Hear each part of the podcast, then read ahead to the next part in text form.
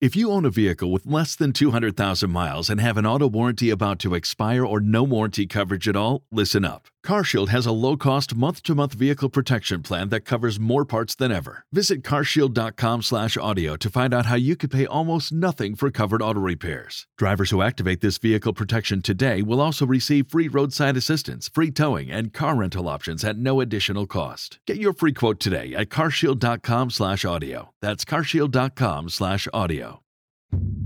Quando si alzò, un grande boato si alzò dalla folla. Quando iniziò a parlare, calò il silenzio.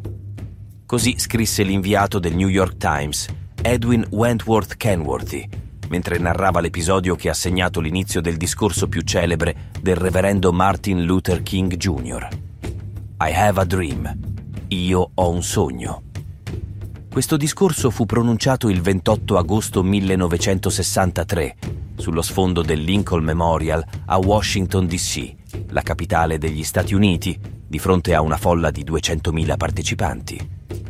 In quel momento King si trasformò in un'icona della lotta per i diritti civili negli Stati Uniti e rappresentò un punto di riferimento cruciale nella storia antirazzista del XX secolo. Ma cosa accadde esattamente in quella storica giornata e perché fu così di grande importanza? Nato nel 1929 ad Atlanta, Martin Luther King Jr. era un reverendo battista intraprendente. La sua fama nazionale si consolidò nel 1955 quando si distinse per un atto di protesta senza precedenti. Il boicottaggio dei bus di Montgomery, Alabama, in risposta all'arresto di Rosa Parks, una donna afroamericana che aveva rifiutato di cedere il suo posto a una persona bianca su un autobus. Questa azione collettiva durò più di un anno e si concluse con una vittoria per i manifestanti quando la Corte Suprema dichiarò incostituzionale la segregazione razziale sui mezzi pubblici. Da questo evento emerse con forza il movimento per i diritti civili a favore della comunità afroamericana, supportato da vari gruppi, e Martin Luther King Jr. divenne rapidamente un punto di riferimento. Negli anni 50 fondò una nuova e dinamica organizzazione per coordinare il movimento, il Congresso dei leader cristiani degli Stati del Sud. King Jr. guidò pacifici sit-in e manifestazioni di massa per porre fine alla discriminazione razziale nei luoghi pubblici, come ristoranti, negozi e scuole. Si distinse per le sue abilità oratorie e organizzative, ma fu anche soggetto a ritorsioni, insulti, minacce e arresti, finendo persino in carcere.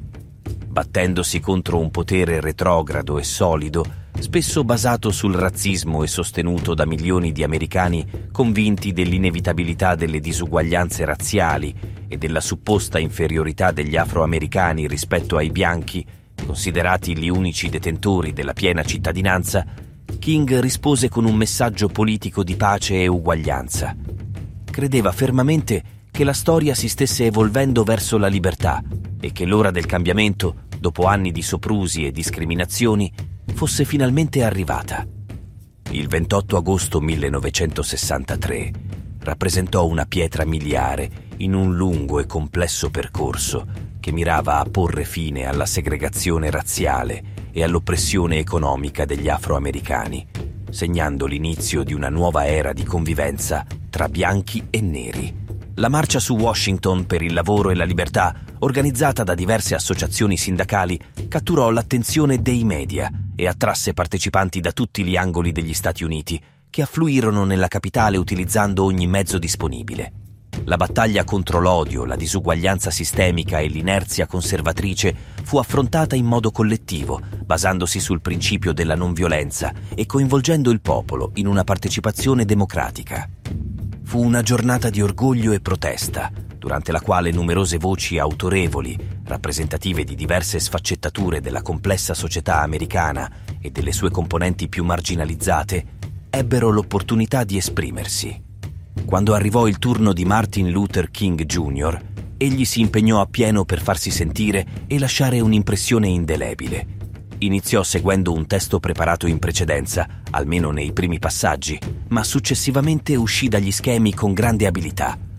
Fece uso di un ricco arsenale retorico, arricchito da citazioni bibliche e riferimenti storici, trasmettendo con sincerità e urgenza le sue argomentazioni, riuscendo a toccare profondamente i cittadini che sentivano di trovarsi in un momento di profondo cambiamento verso una maggiore uguaglianza e giustizia sociale.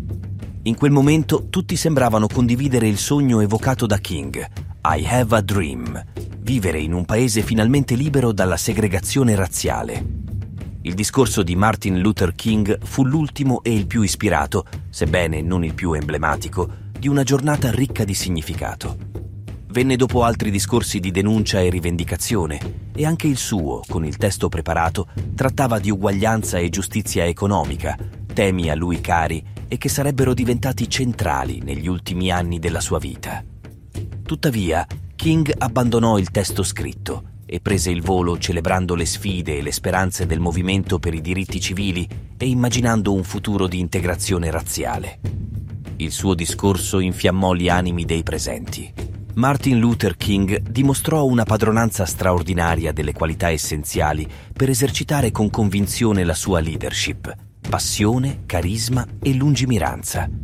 Il suo successo fu enorme, in parte perché il suo discorso, come l'intera marcia su Washington, fu trasmesso in diretta dalla rete televisiva CBS e grazie ai nuovi satelliti Telstar raggiunse un pubblico mondiale, specialmente quello transatlantico. Questo portò il suo discorso a ottenere un'incredibile visibilità nel dibattito pubblico. Da un lato, il discorso fu un catalizzatore per rafforzare l'unità all'interno del movimento per i diritti civili, che non sempre era compatto e ben organizzato.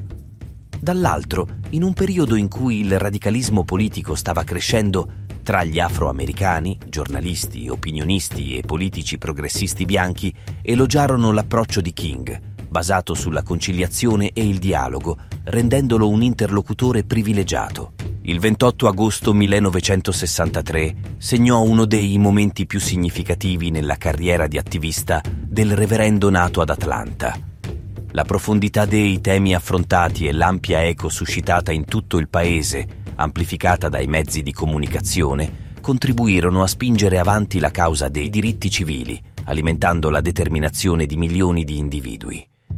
Questo progresso culminò con la firma del Civil Rights Act nel 1964 da parte del presidente democratico Lyndon B. Johnson, che aveva preso il posto di John F. Kennedy, assassinato nel 1963. Questo importante atto proibiva la discriminazione razziale nel lavoro, nell'istruzione, nella ricerca di alloggi e in altri settori cruciali. Nel 1964 Martin Luther King fu insignito del premio Nobel per la pace in riconoscimento dei suoi sforzi per la promozione della giustizia e dell'uguaglianza.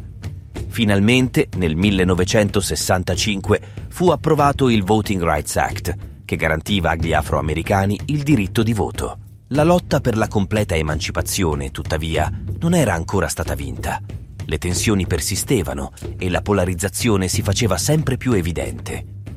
L'America si rivelò profondamente divisa e anche Martin Luther King fu colpito dall'odio razziale, perdendo la vita per mano di un assassino a Memphis nel 1968. La sua eredità rimase incancellabile, non solo per le sue qualità morali, ma anche per i metodi che utilizzò nella sua attività politica. King era un visionario con una visione a lungo raggio, ma al contempo un attivista per cause concrete. Aveva obiettivi storici che miravano a cambiare le condizioni civili, politiche ed economiche degli afroamericani e di conseguenza a cambiare l'intera nazione. Era anche un leader pragmatico, in grado di stringere accordi, accettare compromessi e apprezzare le conquiste parziali, anche se non sufficienti. Queste erano tappe intermedie, ma rappresentavano progressi significativi rispetto al passato. Infine, King era un attivista che utilizzava mezzi pacifici per raggiungere obiettivi a breve termine e avvicinarsi a quelli a lungo termine. Metteva se stesso in prima linea, praticando la non violenza ma sfidando la violenza altrui. Guardava il potere negli occhi, metteva in gioco il suo corpo e rischiava la vita. Questo è il motivo per cui, ancora oggi, il potente I Have a Dream, pronunciato dal reverendo King, continua a risvegliare le coscienze, attraversando diverse latitudini e generazioni.